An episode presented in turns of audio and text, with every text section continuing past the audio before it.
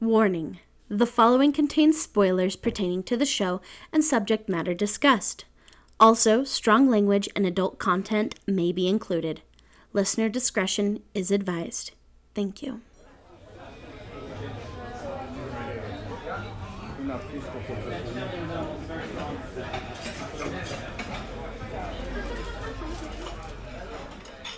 I'm just gonna say it. Junior's makes the best cheesecake. That was just the thing I needed before we settle into this show. It did hit the spot. I'm really looking forward to this one. Classic musical comedy style in a new age way. And it's the first time I've ever been to this particular theater. I kind of find it funny that the theater has its lobby in the lobby of the hotel. It's so New York. You can find anything here. I really enjoy the beautiful lobby within a lobby structure, and the elevators are really complimentary to the area. Well, let's go ahead and grab something to drink and head off to our seats.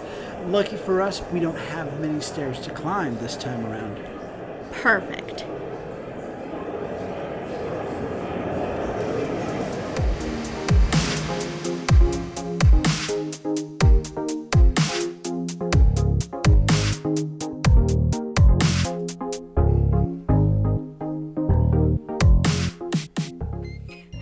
Everyone, and welcome to Stage Whisper. I'm your host, Hope Bird, and with me is my co host, Andrew Cortez.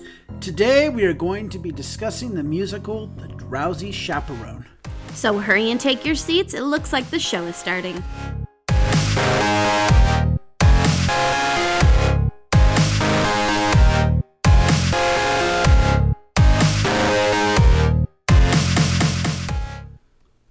Hello, everyone, and how are we doing today? We'd like to welcome you into today's performance of Stage Whisper. Today, we are going to visit the Marquis Theater and the 2006 musical The Drowsy Chaperone. The hijinks and classic spoofs embodied in this work make this show an instant hit and beloved by audiences all over. So, with that, let's be off on our adventure.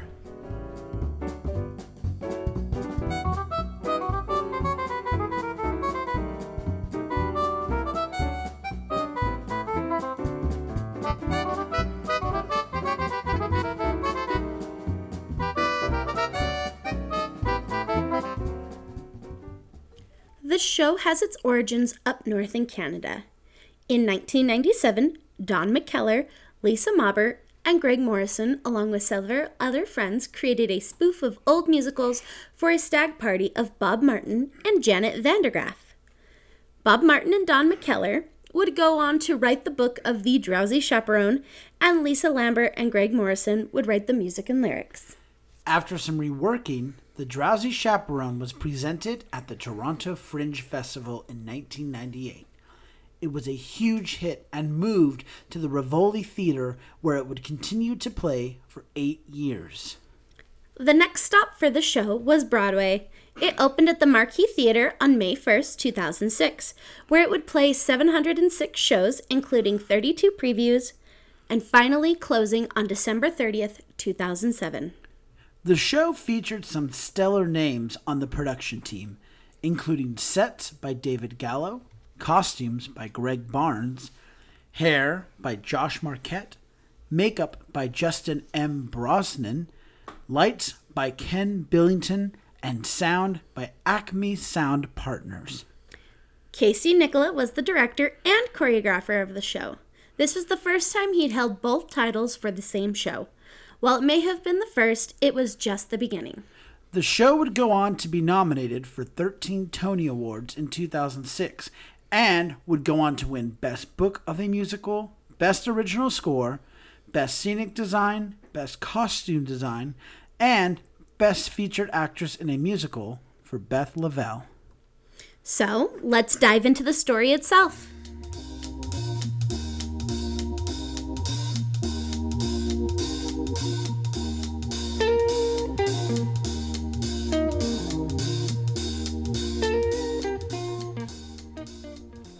The spirit of the stage musicals from the jazz age of the 1920s, a fan known only as Man in the Chair gives a spin to the original cast recordings of one of these musicals, providing the audience with information about the play and the players. The show opens with a mousy, agoraphobic Broadway fanatic seeking to cure his non specific sadness. This man is never referred to by name and is only known as Man in the Chair. He remembers how happy the old shows made him feel, so he begins to listen to a recording of the fictional 1928 musical comedy, The Drowsy Chaperone. He listens to his rare recording, and the characters start to appear in his modest apartment. As more characters enter, the dingy apartment is transformed into an impressive, full size Broadway set complete with fancy footlights, sparkling furniture, elaborate backdrops, and luxurious costumes. As we are entering the world of the drowsy chaperone, the man in the chair continues to provide us with commentary. The characters cannot see him or hear him because he is on the audience side of the fourth wall. As the story goes on, we learn more about his life and where his blue feelings are coming from, such as a failed marriage and implied attraction to Percy Hyman, the actor who plays Robert the bridegroom. The Drowsy Chaperone starts off with the opening number, Fancy Dress, where the premise and the characters of the show are introduced. The show starts with a wedding of a predominant oil tycoon and a Broadway star. First, we meet Mrs. Tottendale, a sweet old lady who is hosting the wedding. Underling, her butler and manservant, and his staff. Robert, the bridegroom, and an oil tycoon. George, the anxious best man. Mr. Feldzieg, the Broadway producer of The Follies, who is about to lose his leading lady. Kitty! Mr. Feldzieg's companion, who will stop at nothing to be a leading lady. Some gangsters whose boss has vested interest in The Follies and are posing as pastry chefs at the wedding. Adolfo, self proclaiming king of romance, Lothario, and pompous windbag. Janet Van De Graaff, the bride to be, leading member of Feldzieg's Follies, who is giving up her life on the stage for love. The drowsy chaperone, a confident alcoholic woman of the world who is charged with accompanying Janet and makes sure that she is not alone with Robert until after the wedding. Trix, the aviatrix, queen of the sky. So, all the characters are revealed, the scene is set, and we go on with the show. The gangsters reveal to Feldzieg that their boss wants to make sure that his show is a financial success. He believes this won't happen without Janet, so they tell Feldzieg that he has to sabotage the wedding and keep Janet in show business. To do this, Feldzieg enlists the easily manipulated Adolfo to seduce Janet and destroy her relationship with Robert. While this is happening, Robert is in the groom's suite and he realizes that he is nervous about the wedding. To get rid of his cold feet, he tap dances, and George, who is also nervous, joins in. Um, being the overthinker that he is, George notes that tap dancing is dangerous and could cause injuries. So he suggests that Robert go roller skating in the garden and that he better wear a blindfold so that he doesn't accidentally see Janet before the wedding. By the pool, Janet tells reporters that she is beyond excited to be getting married and doesn't want to be an actress anymore, while singing show off, of course. But of course, this number is anything but humble. In fact, it is a huge show stopping number with not one, but two encores. As can happen, while in the bridal suite, Janet is having doubts on whether or not Robert really loves her, so she asks the chaperone for advice. And of course, the chaperone responds with her own rousing anthem to alcoholism as we stumble along. Man in the Chair explains that the original actress insisted on this number being included in the show. The chaperone tells Janet that she is feeling drowsy and must take a nap. Janet takes this opportunity to go find Robert and ask if he really loves her. As Janet is leaving for the garden, Adolfo enters and mistakes the chaperone for Janet. Happily, the chaperone indulges him as he seduces her in I am Adolfo. Janet meets the blindfolded, roller skating groom in the garden and pretends to be a French woman named Mimi. She asks him how he met his bride, and he describes their first meeting in the number An Accident Waiting to Happen. Carried away by his emotions, Robert kisses the girl named Mimi because she felt so much like Janet. Janet, of course, is furious and storms off because Robert had just kissed a strange French girl. Kitty, hoping to take Janet's place in the Follies, tries to wow Mr. Feldzieg with her mind reading talents, but he is unimpressed. The gangsters confront Feldzieg and threaten him with a murderous Toledo surprise because he has not yet gotten the wedding canceled.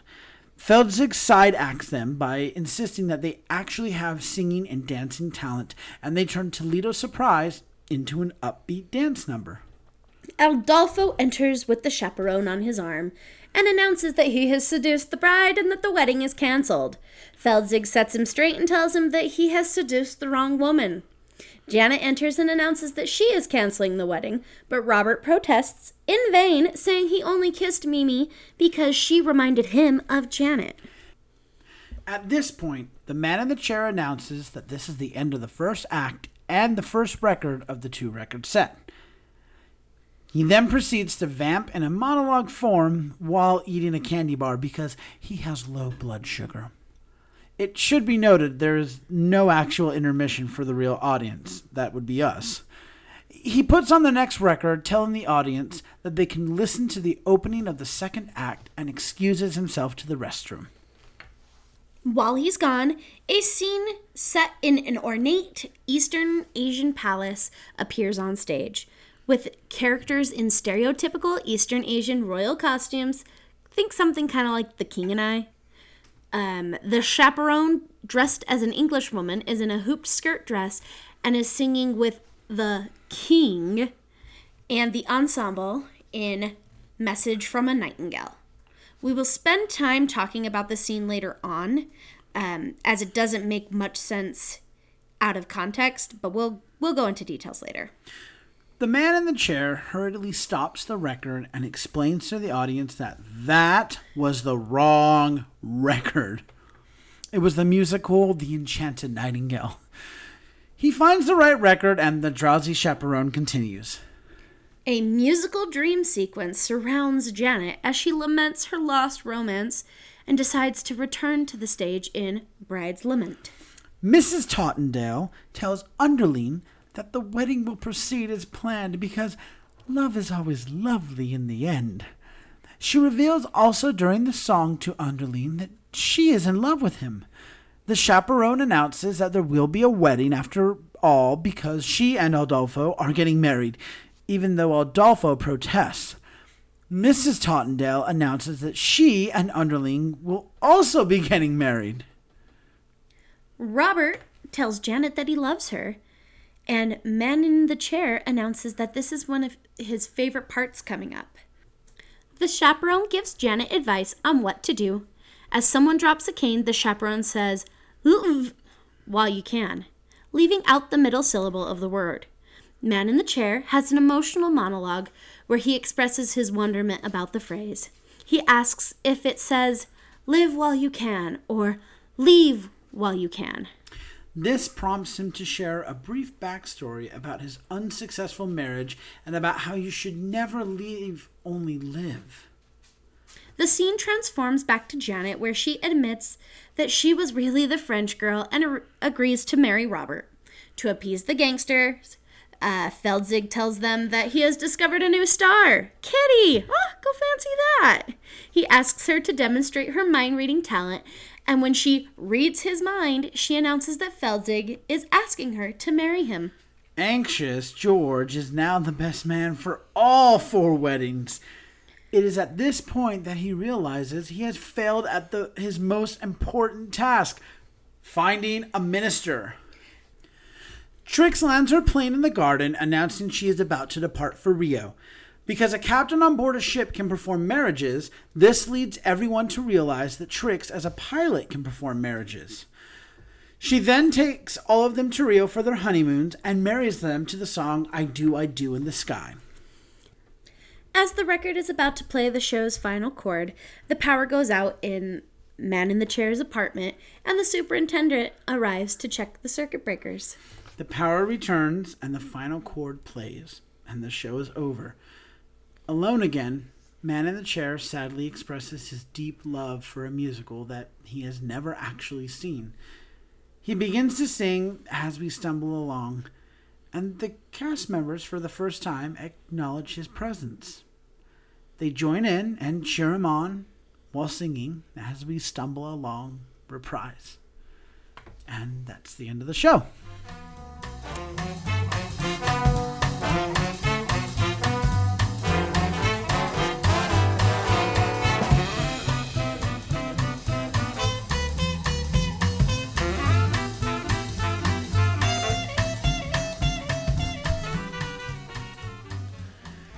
There are several notable cast members in this show.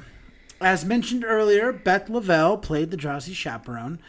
Danny Burstein was Adolfo, and Sutton Foster played the fabulous Janet Van De Graaff.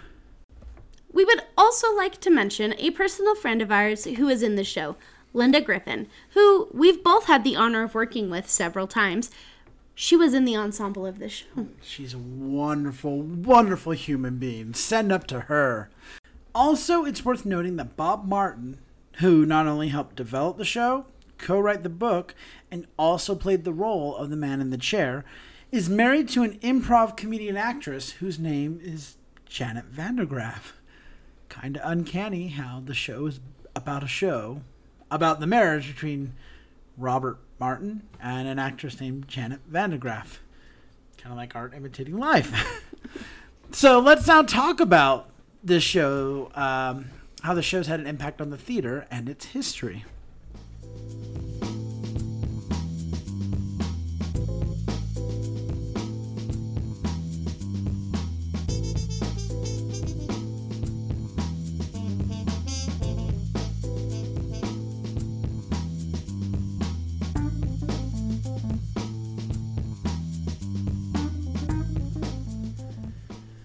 So the show features the fun and famed show within a show structure, and I think that's just a lot of fun.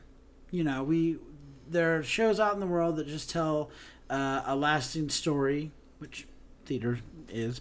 This is just clever. You know, Uh, we're watching someone watch something else. You know, it's that ultimate like spying on spying on like fly on the wall kind of thing. I think that's just fun. Yeah, yeah. It's a it's I mean, I really enjoy that it's like a clever take on a old kind of show, you know what I mean? Well, kind of like musical style, you know. yeah, and it reminds me a lot of um, like a musical version of um, not not not is it noises off I'm thinking of the backstage kind of show. Mm-hmm. You know what I'm Kinda, talking about? yeah. Y- You know where we get to see everything kind of behind the scenes.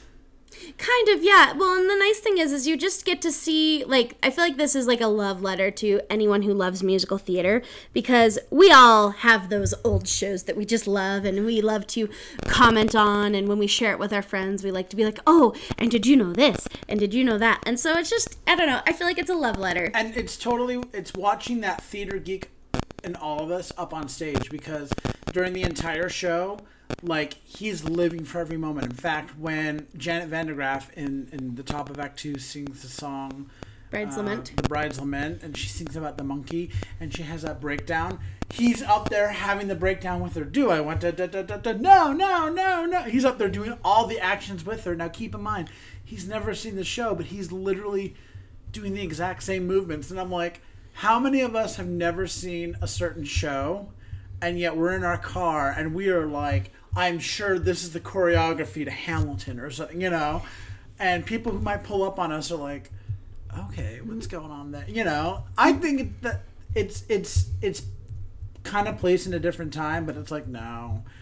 If that's the case, we've been doing this for decades and decades. Yes, exactly. Well, and another thing I love is that, you know, when the show played on Broadway, they actually poked fun that the Marquis Theater was built on top of an old Broadway theater, the uh, Morosco Theater, um, where a lot of landmark shows played. And this is interesting because while we were doing research for the show, you actually found this. You mentioned this to me, and I've seen the show, and I was like, wait, I'm sorry, what? And you had to pull up the spot in the show where they mentioned this, and I went, how naive I was at the age of 16. I didn't even catch this. Being where I'm at now, I look back and I go, well played, writers, well played. I also love how the music is so clever and memorable. It sounds like an old vaudeville review, you know, with Oh, yeah. clever and catchy songs, and everyone's got these so stylistic. Well, and songs. they're they're such like classic songs, at least the way that they sound, that like I like to bring them up in everyday life, and I forget that not everyone has listened to it, but I think that they're just standards that everyone knows. Well, it sounds know? like you know you don't even need to hear the words. There need you can just hear the tunes and you know exactly the character they're playing. You know Uh-huh. this tango sounding song that's going to be some Latin lover. Yeah, it's Adolfo.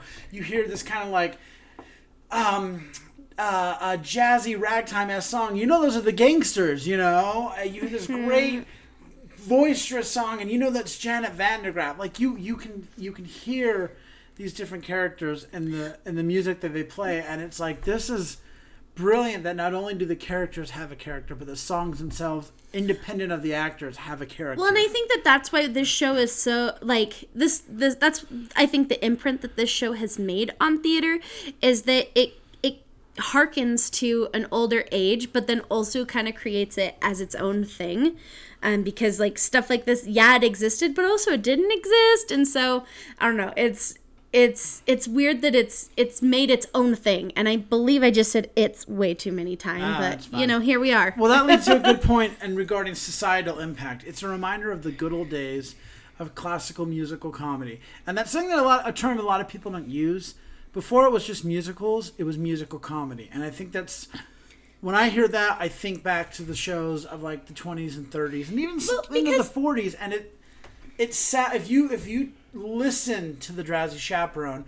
It has the sound and the feel of a show from then. And if someone's like, "Well, actually, this is from 2006," you'd be like, Really? Well, and I think that it goes back to a time where, you know, musical reviews.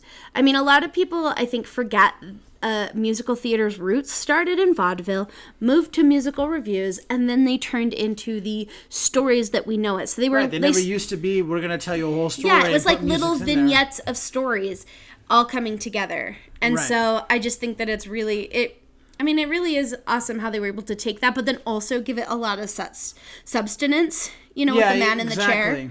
So He's the one, he's the thing that connects it all and is able to tie in the loose ends, uh, which again I love that he's that he is us. He is you and I, that musical theater nerd. Mm-hmm. That's like I've never seen the show, but I can tell you everything about it. Well, and I think so, something that I really love about the show that I didn't even realize um, until doing the research for this episode is that I am literally the man in the chair. The Drowsy Chaperone is one of my favorite shows, and all I've ever done is listen to the album. You've never seen it, I've never seen it. but it yet you. you I know talking it, About yeah. It. Yeah. Um. It it's it's cre- the the creators have created just another stellar show that yeah I played on a Broadway stage, but this is a perfect show for big or little stages. It's a great show for a community theater. You know, you can have eight or nine char- uh, actors. And, and they could just do it. This is a Well, very all can- accessible show. Yeah, and the nice thing is, is especially if you have like a like in a smaller setting, you can just cast the featured roles and the, the quote leading roles, and everyone gets to have fun with it. Exactly, and, and and that's the key part. It's fun. The audience will connect. It's. I don't want to say it's not deep, because uh, that takes away from it, and that's not the case. But it's everyone can get something else, something out of it. Everyone can connect to it. It's fun. Now we did say we're going to talk about the top of Act Two. Yeah. And this is a really interesting point. I, I want to point out how this came about. So when we put together our scripts and get ready for a podcast, um, we we we write up a script, we do our research, we exchange emails and go back and forth. Um, and Hope actually brought this up to me. She goes, "So, in Act Two, there's the song, and it's the Nightingale song." Yeah, it's she- so well. The thing to just kind of touch on that is, I mean, the words are very kind of offensive, and I You, well, they're racist. they're- they're racist. And and I have been a about part- where it came from. Yeah, because I've been a part of a lot of productions where we've tried to modernize it and make it so that it's not offensive. There's no such thing as like quote yellow face. You know, I Right. d we're we're trying to move past that So in our history. So when I found this in there, I was like, wait, this is 2006 and they were doing this? Oh my gosh, Andrew, what? I didn't what? So she asked me about it, and in the synopsis we found, they put that note at the end of the synopsis, and I went, "Oh wait, wait, wait, wait, wait. let me explain." And uh, with Hope not having seen the show, she didn't understand there is no intermission. You actually sit through the whole thing. The intermission is the man in the chair eating a candy bar, referencing I have low blood sugar, blah blah blah. This is a very clever, ahead of its time commentary on theater, in that he puts the wrong album on. And I will say, in seeing the show, there wasn't necessarily anything so offensive as to strike up protest. Nobody was yellow facing. Nobody was in that like doing cultural appropriation. I mean, the costumes and the sets were, but that was uh, intentional. Too- too- yeah, it, it was. I will say tastefully insulting for a reason though. So he puts on this record. We start to see it, and you as an audience and seeing this, when people are laughing, we aren't laughing because we're like, ha ha ha, that's funny. You're laughing because you're like, I am uncomfortable. We took a hard left turn. What is happening? And then you see the man in the chair rush in. He strikes the needle from the record player. He's looking at us with this look of shock. And he, um, we're laughing at, you know, oh, that's funny. He's got the pratfall face. And then he goes, I'm so sorry. That was a different time. And he's looking at the cast who, who are looking at him but not looking at him because they're, they're frozen. Yeah, well, because the cast, um, you know, it the cast who's in the Drowsy Chaperone is playing the parts of yeah. this show. And then he looks back at us and goes, I'm so sorry. And the way he says it's from a different time, he's acknowledging that, you know, back in the 30s and 40s, they would do shows that today we just go like, no, you could never get away with that. You know, I mean, even look further back to like minstrelsy and that. That was entertainment back then, and, we look the now. And, the whole twenties really was a renaissance in a lot of different ways because you did have this this push on things for like minstrelsy, and there was this obsessiveness with Orientalism, Right. which we could go into a whole topic just talking about Orientalism and why that word is now offensive and what we can do to be retroactive about it. But there's not really a way you can be retroactive about it. so how do you cope? at that time it was entertainment, but now flash forward to today and we look at it and we go, that's not okay now. That It- wasn't okay then. It's never been okay. And the only place it's okay to talk about it really is education to make sure we go, this is what it was and we aren't okay with it, you know? And so that's literally kind of what the man in the chair is saying when he's embarrassed about it. Um, and he's kind of going, this is from a different time. I'm sorry. Well, and it also takes you back to like like you as a person if you're reliving something you used to love like when I was a kid, I loved Pocahontas. That was one of my favorite Disney movies and now as an adult, I watch it and I go, "Oh, Yeah. oh." And so for me it was kind of like, "Hey, you know, we've all learned and grown from things in our life, so So, and if they revise the show, uh, I don't know that that would necessarily be in it. I think they might have to do something different. But I thought at the time it was very tastefully done, and it was smart comedy because you offended us right to the point where like we laughed because we were uncomfortable. But the key thing is we laughed. You can be offended and laugh, and it be okay. It's when we're so offended that we don't laugh that it's like you went too hard on that. Well, and something that Andrew and I talked a lot about, um, you know, when it comes to these kind of different stuff is like, is this something that should still be performed? And if this show was to be revamped, like, what is the significance of having that scene in there? And at first, my thoughts and opinions were that that was kind of a cheap shot to get a, a, a monetary laugh, you know.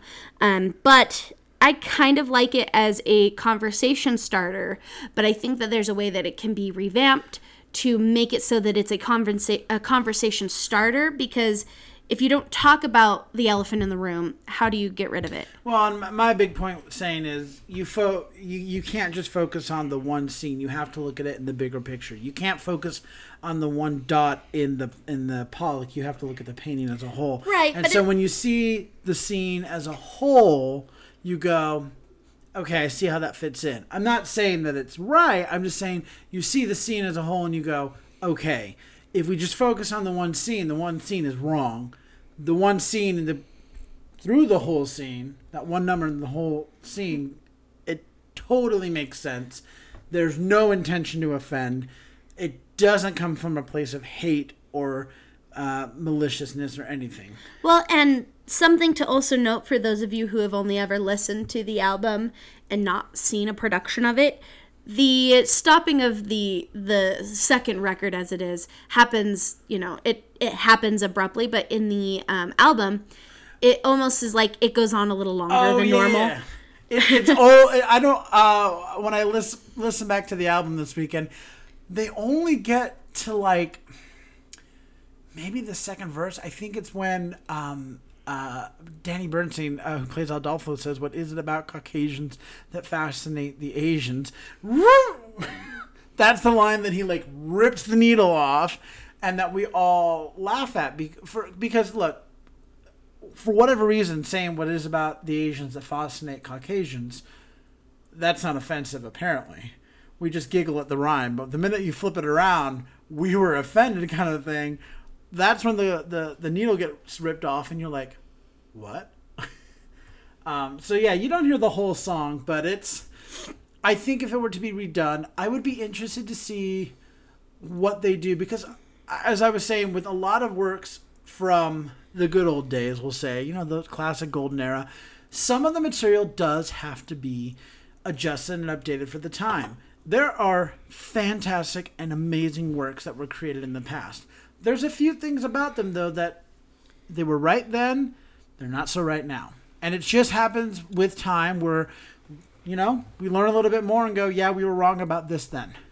And we have to adjust for that. So, thank you for coming to our TED Talk. um, so, the last thing we want to talk about, look, is, um, well, the second to last thing, I guess, is, is the show still relevant? And I'm not sure if it carries so much clout for current Broadway audiences, although keep in mind that it's just slapstick fun and good time, which we all could possibly use in this day and age. But it is slapstick uh, fun and a good time that has a good amount of substance underneath it. Right, and I think it's very relevant for like regional and high school and community theater. Um, and it's just a fun show to see as well and be a part of. Um, it also makes for a great first timer show because, you know, it's not your jukebox musical, which I look. Those are great to get people into the theaters. You know, everyone loves a good Jersey Boys or oh I don't know, Mamma Mia. You know, but to get someone to an original musical, this is kind of fun because, you know, the songs are fun, the story is fun. They're gonna have a good time, and at the end of the day, it's like, hey, you came to some theater you know, now we can maybe take you to something else that's a little, I don't want to say high art, maybe a little something more serious, you know, that isn't produced by Disney. Um, and, and that could be a little bit more challenging for them, and, and that leads them into it.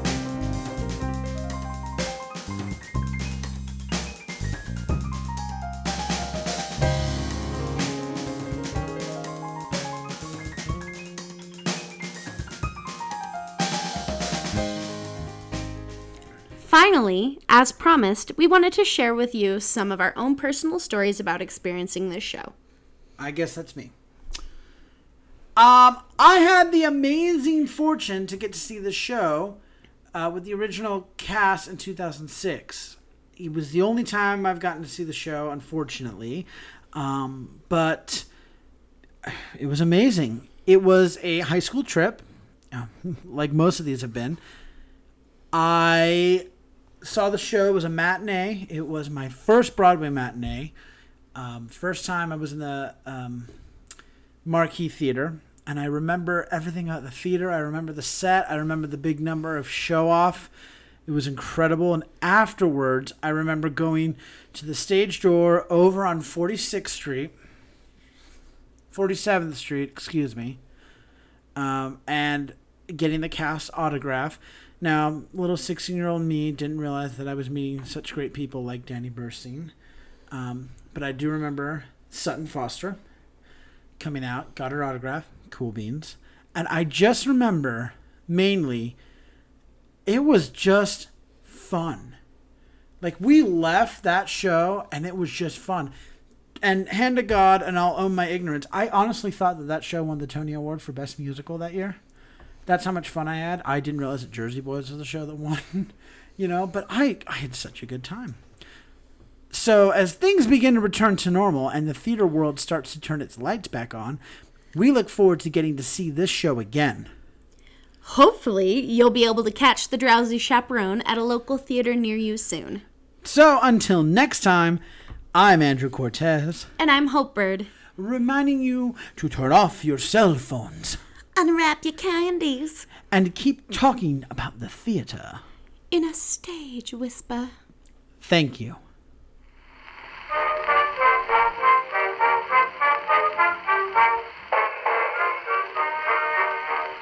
Two friends from old New York town met in a foreign land. If you like what you hear, please leave a five star review, like, and subscribe. You can also find us on Facebook, Instagram, and Twitter at Stage Whisper Pod. And feel free to reach out to us with your comments and personal stories at stagewhisperpod at gmail.com. Our theme song is Music for Wildlife by Fox. Other music on this episode provided by Kevin MacLeod, The Good Lauds, U.S. Army Blues, Jesse Spillane, and Billy Murray.